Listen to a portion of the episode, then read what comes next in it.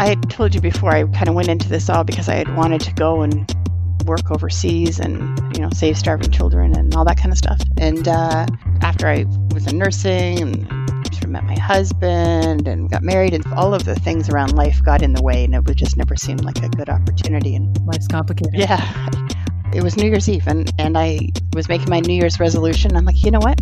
I'm going to do something about that this year.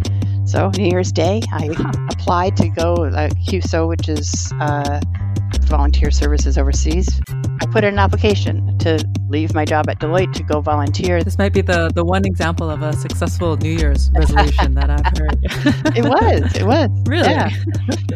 yeah so wow. uh, New Year's Day, put in my application. I think it was like the 3rd of December or January. They phoned me and was accepted that year and wound up hmm. uh, later on that same year going to Sierra Leone. Oh, that was fast. Welcome back, everyone. This is Aid Evolved, a podcast about technology, poverty, and health. We'll be hearing firsthand accounts of people who are trying to fight poverty or improve healthcare and thinking maybe technology can help us do that better.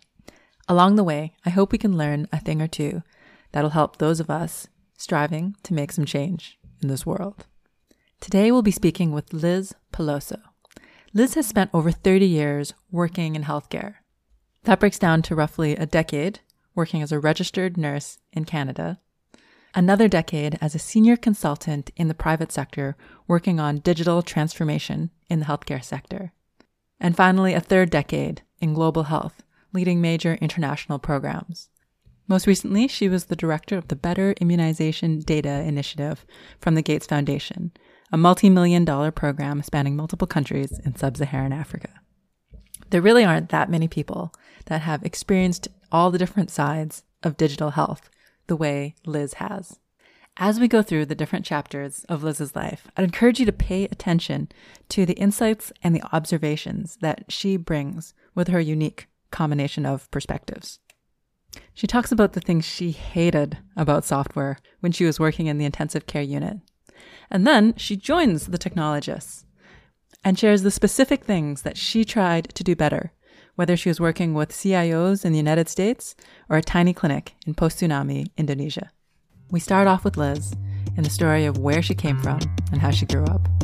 I grew up with two younger brothers and uh, in Ontario in Canada. We moved around a lot when I was first growing up. I only went to the same school for two years once in my whole life. Oh, wow. I, I think I went to three different kindergartens. You're used to change. Yeah. yeah. As, apparently, some people handle it better than others. And yes, we, we moved around very often, uh, mostly around Ontario, just for my dad's work. And I never really knew what I wanted to do or wanted to be. I had Huh. I didn't have a good trajectory, and the one thing I had known all along is that I really wanted to try to, you know, save the world. And and you saw these pictures of those starving kids and all of this kind of thing, and I, I really thought I wanted to change the world, but I didn't really know how. And it came close to the end of high school, and uh, the guidance counselors would call my parents in and say, "She needs to do something." and and, uh, and I said, well, I mean, I don't know. It's tough figuring out how to save the world. I think some of us are still trying to figure that out. I know, I know. And uh, so I said, well, how about nursing? And that, that was a perfectly acceptable solution. So I applied. I was actually the youngest person that they my school had ever admitted. I that was back when they had colleges wow. too. That part was a little bit challenging only because I was a fair bit younger than everybody else. Actually, the biggest problem was I wasn't old enough to drink until I graduated from nursing school. I'm sorry. So I, as a result, I was pretty young and I guess naive, and really felt I. Yeah, the reason I went into nursing was because I thought, well, if I'm going to go and save people, I better have some good skills to do that, and that seemed like a reasonable skill to have at the time.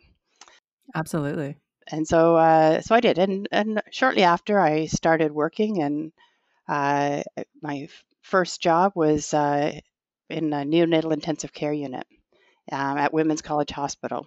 Wow, that sounds rather intense for a first job. Yeah, actually, I wound up working there for a while and in a variety of different jobs. I liked the challenge of it all. I I, at one point, mm-hmm. I job shared three different jobs. I worked in the neonatal ICU, I worked in oh, a, a, pediatric trauma unit, and I worked in an adult ICU and labor oh, and labor and delivery. Oh, that sounds exhausting.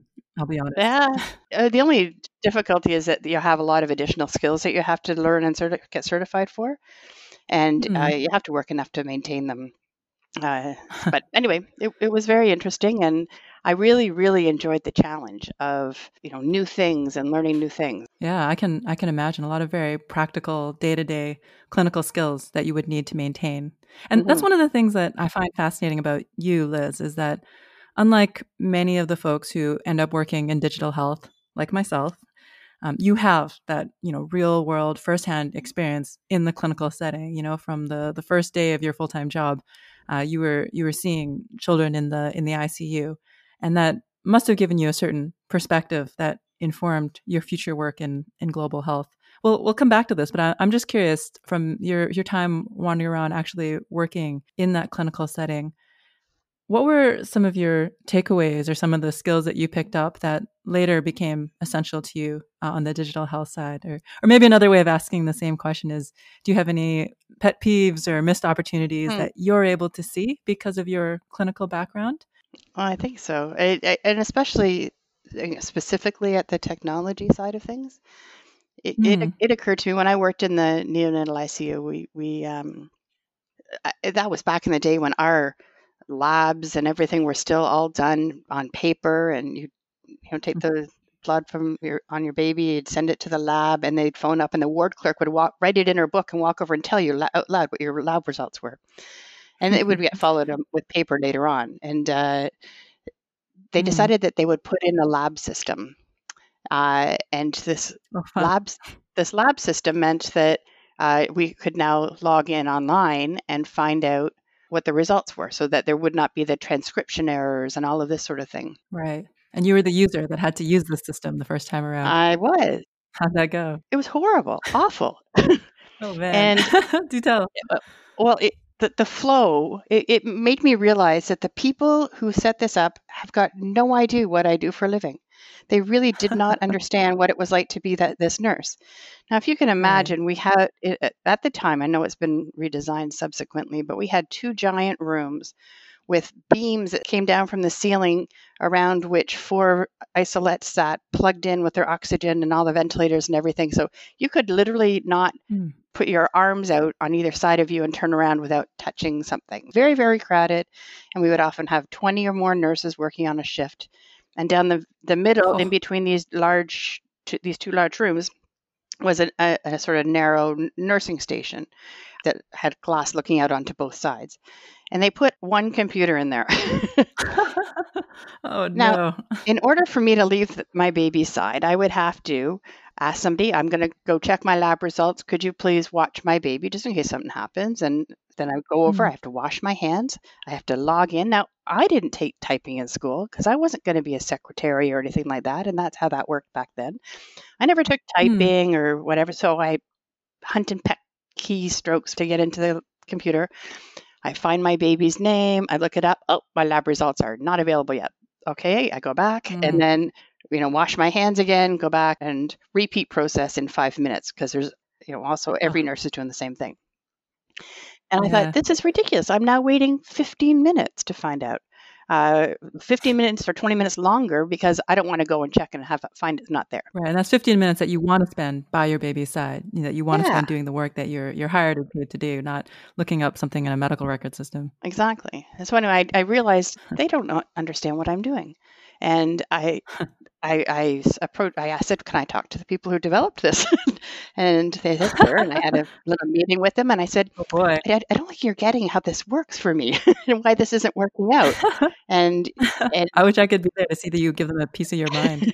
well, no, it wasn't so much that I was angry. It was that I was, I honestly thought, you're a developer, you don't understand what I do. So anyway, that's fair. Although I, I wonder if if our users got angry at us more, and, and maybe users isn't the wrong word, you know, our uh, our beneficiaries, the folks you're trying to serve, if they got angry at us more and said, "Hey, the work I'm doing is, is really important, and you're making it harder," maybe that would that would help. You know, I think sometimes this industry needs a, a kick in the pants Mhm.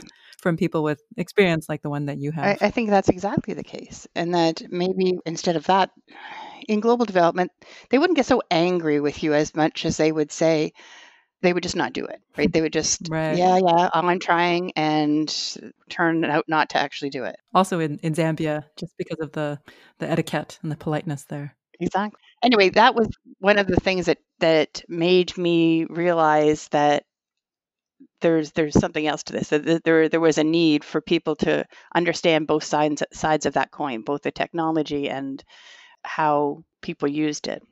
And so it was after that that I decided to go back to university misguidedly and do a degree in computer science. Interesting. Wait, a few a few things there. One is you say it was misguided, Uh-huh. which I want to hear more about, and and two, it sounds like this wasn't just you know a, a passing annoyance. Like the the experience with these different electronic systems must have really lit a fire under you. You know, you had a job for many many years, and you Mhm. you left it to go back to school. Can you talk a bit about that that that change point in your life?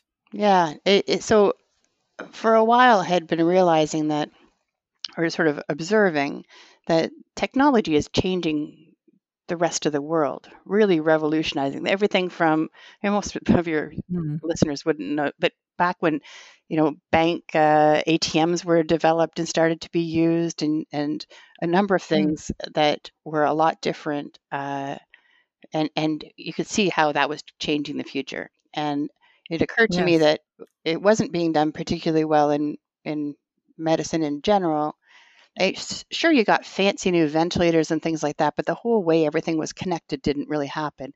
And then when they did do it, like the Mm. lab, they didn't do a very good job of it. So um, I, I thought, you know what they need? They really need somebody like me that's a clinician, not particularly tech savvy. I'm not. Uh, it, I am not like a super geek or anything at all. And uh, Funny, looking at your career, you wouldn't you wouldn't guess that. oh yeah, no, I am not. Uh, anyway, so uh, Huh. I, I what I decided to do was uh, what I think people need is it they need me, somebody like me, to be able to know both sides, so that I could translate between them, so I could help the developers develop something, understanding how it is that I, as the, the clinician, I'm going to use it.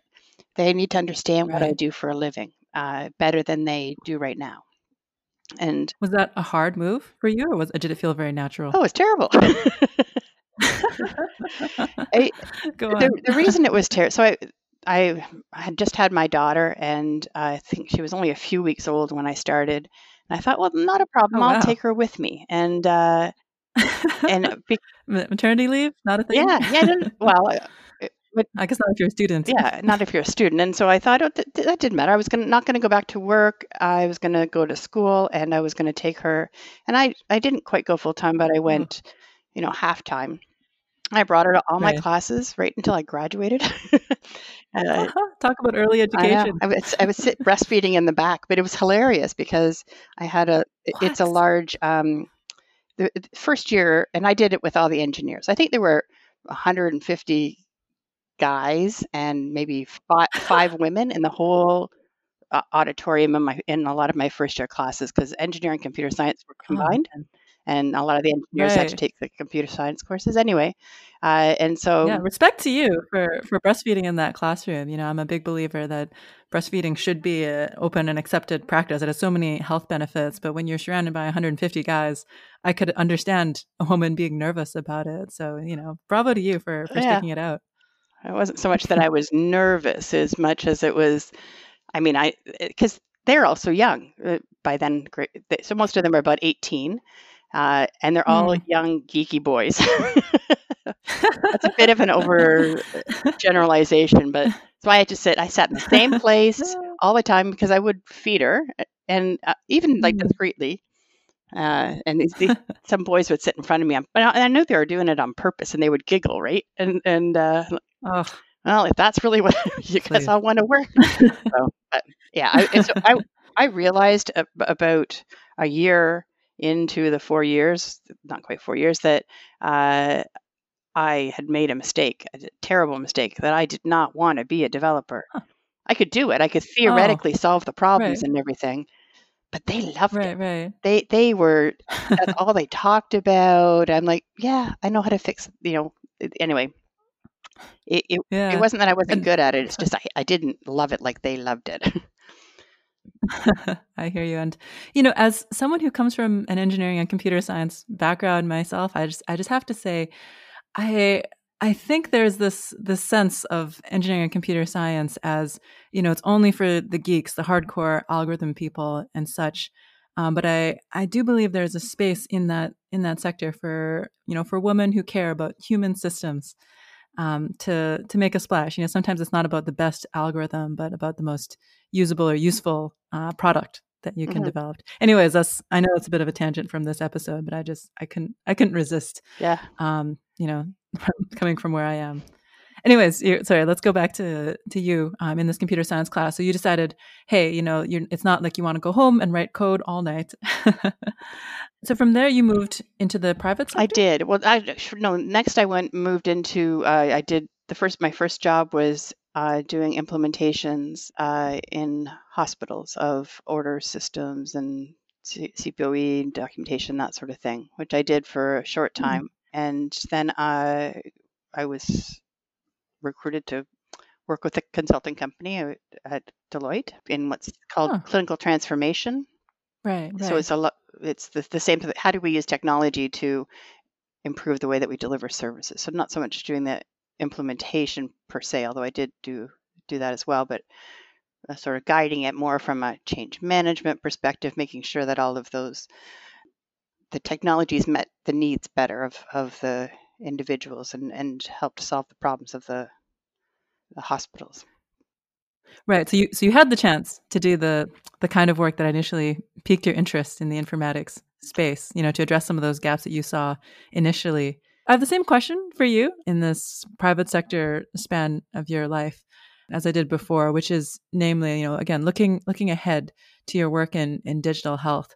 Are there things that you think that you drew from this period, pet peeves, opportunities um, that that applied, that kicked in later on in your career? probably the biggest lesson I learned from working doing system implementations and so on is that I can't tell you the number of times that I would be- be back talking to a CIO of a hospital, a group of hospitals, and and they they would say, you know, we did implement this, whatever, five years ago, or the last thing we did was really not very successful because it really did not meet our expectations. And I'm like, oh, what were your expectations? Oh, well, we thought it would improve our turnaround for this or whatever it was, right? They, they had a number of different things. And especially in the US, they would do it often for financial reasons. We- We'd want to reduce our Hmm. uh, number of AR days and things like that. And so uh, I'd Hmm. say, well, what did you do? How did you think that you were going to get that? And they said, by putting in a Hmm. system. Uh, yeah, but you did no actions uh, around. uh, uh, So the doctors have to sign off on charts before that they they can go in and be finalized. And they thought making that electronic would make that faster. But you put in place no policy in which to, to speed that up. It wasn't. They didn't have access to the room where all the time where they had to go to to do it. Uh, it wasn't familiar to them. You did nothing else about it, and your system didn't sh- put up reminders to them that say, "Oh, you have some charts that are now ten days past due," or anything like that. Like you didn't build it to to to solve that problem. Yeah, I would say that they mistook the technology for the intervention Mhm. when in fact uh, they should have approached that problem with okay we're going to reduce intake times we're going to reduce treatment times we're going to ensure you know commodities are available Exactly. but instead it was okay we're going to buy some software and things will get better Yeah. Exactly. um, and obviously a system like that you know comes with its own own change process its own effort its own overhead um, so it was it was doomed from the start it wasn't going to make things faster for sure Right. They didn't even know how it was going to make them faster. It, it was just, well, if we put it in, it'll be easier. like, well, no, it won't. just automated a bad process. And from an organizational perspective, uh, you know, when people talk about the private sector compared to the NGO um, or the you know the charity space, there's a sense, oh, the private sector is a little bit more nimble. They're fast moving. They're driven by the bottom line. Did you see that? Do you feel like there was uh, some ways in which that space that you worked in was able to move faster uh, than subsequently your work in global health, or is that a myth? Uh, I actually don't think that's completely true on a lot of levels. Uh, and eh, the the one thing that I, I found a big difference. The reason when I once I went to global health, I never wanted to go back again to um, uh, the private sector was because Interesting. you had to the you had to um, uh, so, so many things that you had to please, right? What I really liked about very resource constrained environments is that they don't think they can have everything. they can laser Huh. focus in and especially with some guidance like, no let's pick the thing that we're really going to fix and then rather than it have Huh. every single bell and whistle on everything let's pick the thing that we can really fix and uh, we'll concentrate our efforts on there because we do not have the resources and everything else to do that in the private sector Right. you're making individual pick lists for certain surgeons because they like to use this instead of this, and then you got to build, you know, whatever, and Oh, uh, all, all kinds of um, accommodations you make for individuals, which add to the complexity. Oh, getting them to agree on standardized order sets. My goodness, and and just the all of the things that would go around that, and that uh, you didn't really have so much in like do you really want to be stuck on this for a year people uh, when and, and waste all this time there's other reasons things are slow in global health but that isn't it yeah, I was, I was going to say, like, I like how you are pulling out that resource constraint and seeing how it can be an asset. Mhm. You know, it's a way to leapfrog, it's a way to get ahead. And there's something about seeing that space for opportunity and innovation, which I believe is a mindset that really helps us to strengthen the work that we do. You know, let's build on let's build on our strengths um, and not and not the weaknesses of where we work as we move forward. Yeah. When did you know it was time to move on from McKesson and from Deloitte? uh, so uh, I, I told you before I kind of went into this all because I had wanted to go and work overseas and you know save starving children and all that kind of stuff and save the world and uh, Hmm. After I was in nursing and sort of met my husband and got married and sort of all of the things around life got in the way and it would just never seemed like a good opportunity and Life's complicated. yeah I, I compl- but I'd always wanted to. It had been the thing I'd always sort of wanted to do is change the world and um, I had uh, it was New Year's Eve and and I was making my New Year's resolution. I'm like you know what? I'm going to do something about that this year so New Year's Day I Huh. applied to go uh, CUSO which is uh, volunteer services overseas. Uh, CUSO is a Canadian university students overseas, but I wasn't a student, so there's now Hmm. uh, volunteer services overseas. I, I put in an application to vol- to leave my job at Deloitte to go volunteer. They had they accepted short term applicants.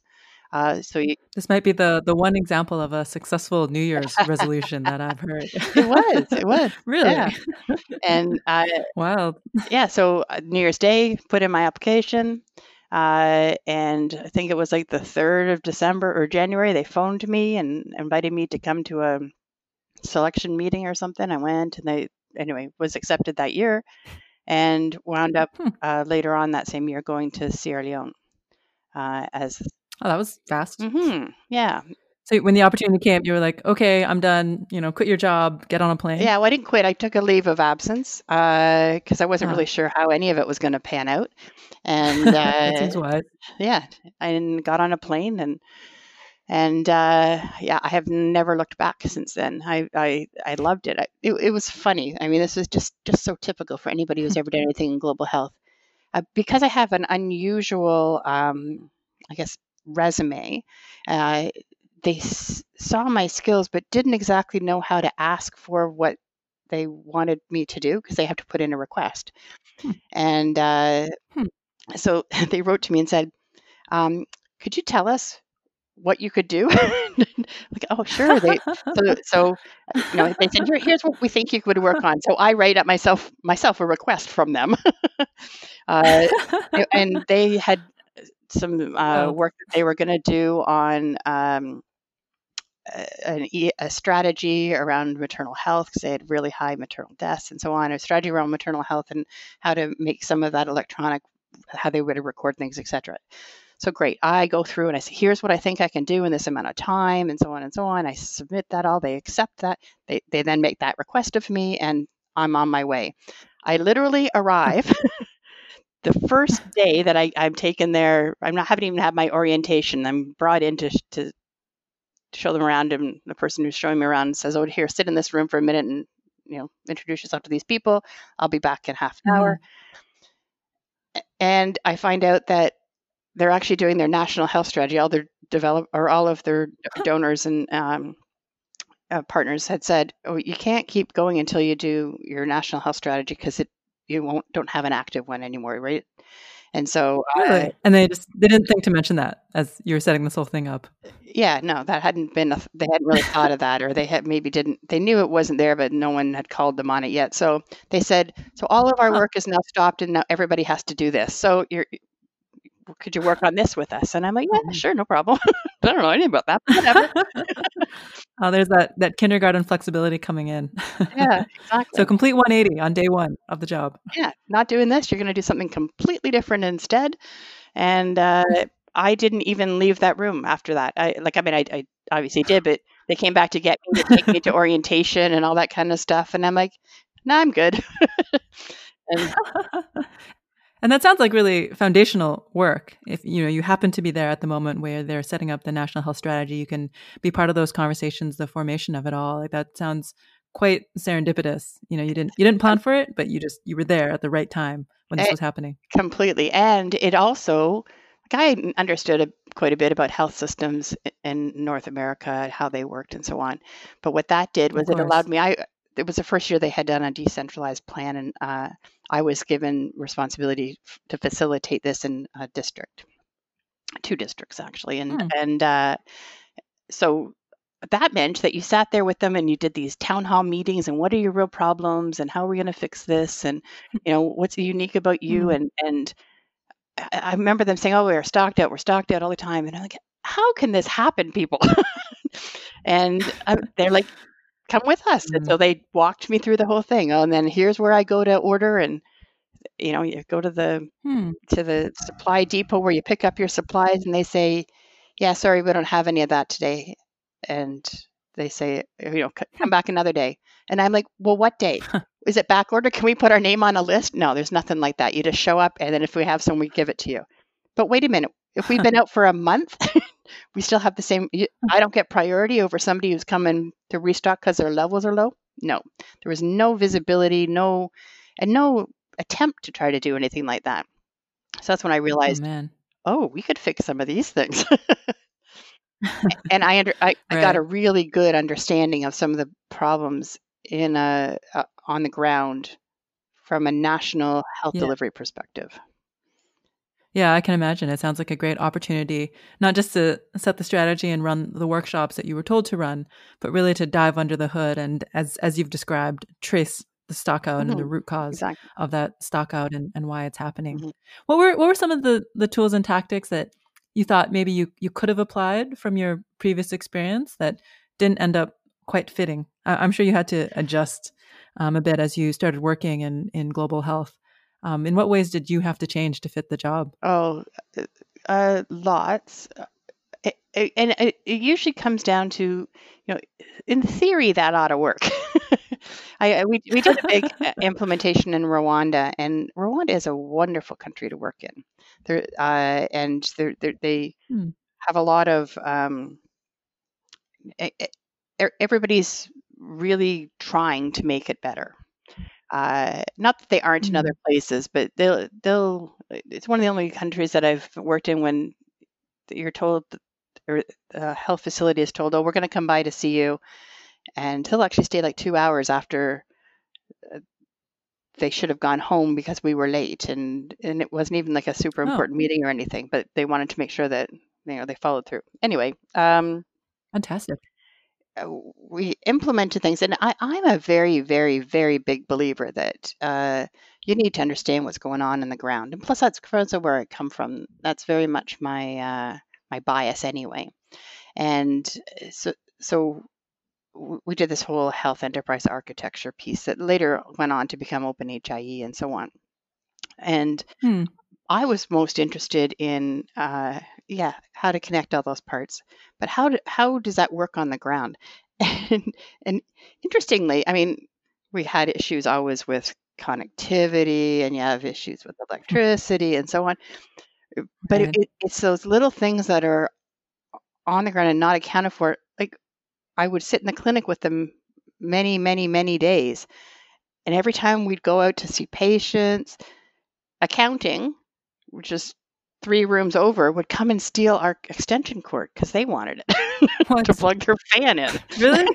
Yeah. And Really? so, no, and, and literally that was the Oh, biggest thing. So then they're like, okay, we got to block this off. And we lock the door. What? Then we got to open the door every time we come in here. And they're like, oh, this isn't working. you, you think accounting could pay for extension cords? You think they'd find a way? but it's just that all of these things are rare anyway, relatively rare. It, they could have. Mm. It's just it was a bit easier for them to keep stealing ours when they didn't think. And and those are the things that make it unsuccessful, right? Is on the ground, and you think, oh, let's just buy a bunch of extension cords.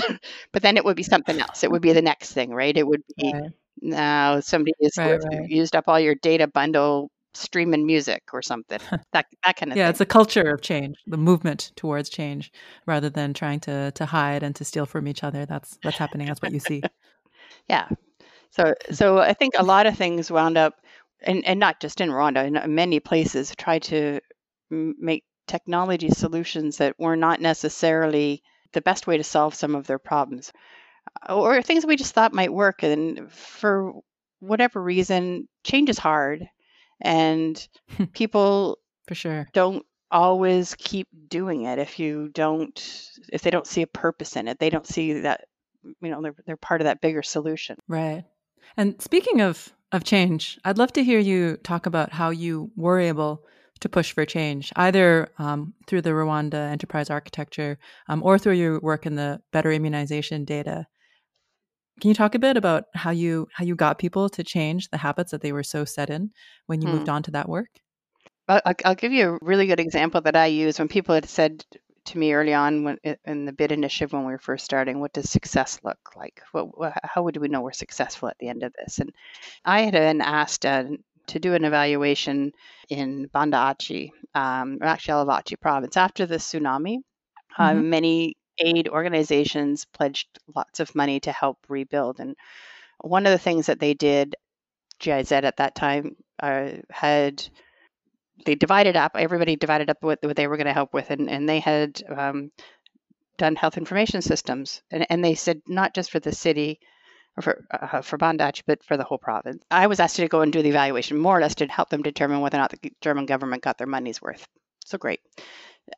They said you have to come to this one uh, facility that we have. They'd actually done quite a lot. They had put in systems so that all of their their hospitals there or their clinics there are more like small hospitals, and they might have Hmm. 10 consultation rooms running at a time not like just one one clinician they had run this one and what what they were doing was uh, they would enter all of the patients they saw and what sort of the diagnosis was. And so it was very very electronic for the, the situation. And this was in one of the uh, Hmm. poorest places that that was difficult to access so and so on. Anyway Wow. what they did at the end of every day and more so at the end of every week is that they would sit there for about 20 minutes 30 minutes and look at the information for the day. Huh look at that. We have seen a great number more we saw quite a few yesterday but we even see more cases of diarrhea today. But if you have 10 different clinicians you're not all going to see they would look at the trends in the data and say oh it's concerning. And look at this. They came from these two different uh, areas these two villages. So what we're going to do is tomorrow, you and you are going to go to that village and you're going to make sure that you talk to them about oral rehydration salts and hand washing and so on and so on, uh, because we we see that this is about to become a problem. And then we're we kept going a couple days, and then they would say, okay. We've still been seeing more of them. So now, instead of letting them mix in with everybody else in our waiting room, we're going to have a special waiting room outside for them to to wait so that we aren't sort of cross contaminating. They were able to make plans of Hmm. things that were perfectly within their ability to do to change use that data to change the way that they delivered their services nice. at a very local level. Right. And that to me was a perfect example of success. They had no more money. In fact, they had fewer resources than everybody else in a more difficult place, and they performed better than almost anybody. Huh. Nice. That's awesome. And it's great to see that in, in practice. Last question uh, before we jump to the rapid fire, Liz, is if you have any advice, you know, maybe looking back to uh, Liz of 30 years ago, um, or other young professionals out there, um, do you have any other advice um, that you would give to those that are looking to change the world um, and maybe trying to figure out how to do it? Yeah, you got to start somewhere. And so uh, a lot of times it, the whole thing looks overwhelming and it just, I mean, reach out, talk to people, see if there's opportunities to become involved with things. Uh, yeah, I, I think almost every single uh, opportunity, I, I don't hardly think I ever have rep- applied for a, a, a job. It was either made for me or I was recruited to it or I, it was something that I hmm. created on my own hey, you guys don't have a nice. department for this. I think I, I think you should. I'll give that get that started for you. And so uh, sometimes it's it's tempting to think of this as all just too overwhelming and uh, not tempting, I guess. It's it, it's it's overwhelming and pick pick something and see. Okay, I can't fix it all, but I can start here. I can fix this one little thing, or I can offer to help with this, or whatever that happens to be. Uh, so if you want to change the world, you got to start doing something. It doesn't necessarily have to be a big thing far away, but all of these things all tie together. That makes sense. Thank you so much, Liz. Um, with the final 10 minutes or so that we have, I just wanted to run through the rapid fire questions. With that, let's dive in. Um, the first question for you, Liz, is whether you have any requests for donors or policymakers who might be listening to this podcast. I had a I had a prepared answer for this, but I think I'm going to change it right now. oh boy, let's do it.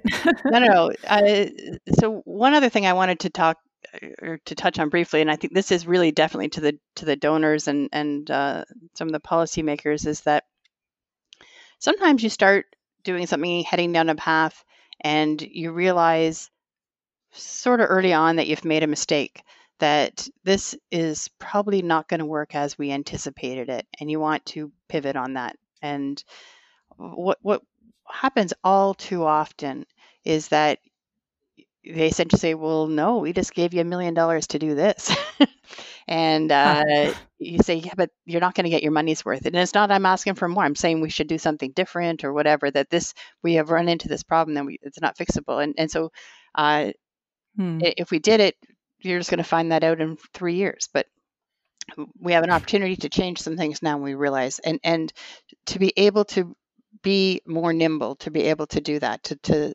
when when things uh, become apparent that there's a, a, a, fundamental problem in in some assumptions that you made about uh, any number of things, that to be able to to pivot on that, to be able to say, okay, well, what else could we do or what how might we need to change this and so on to, to move forward versus nope this was the project plan and this is how we're going.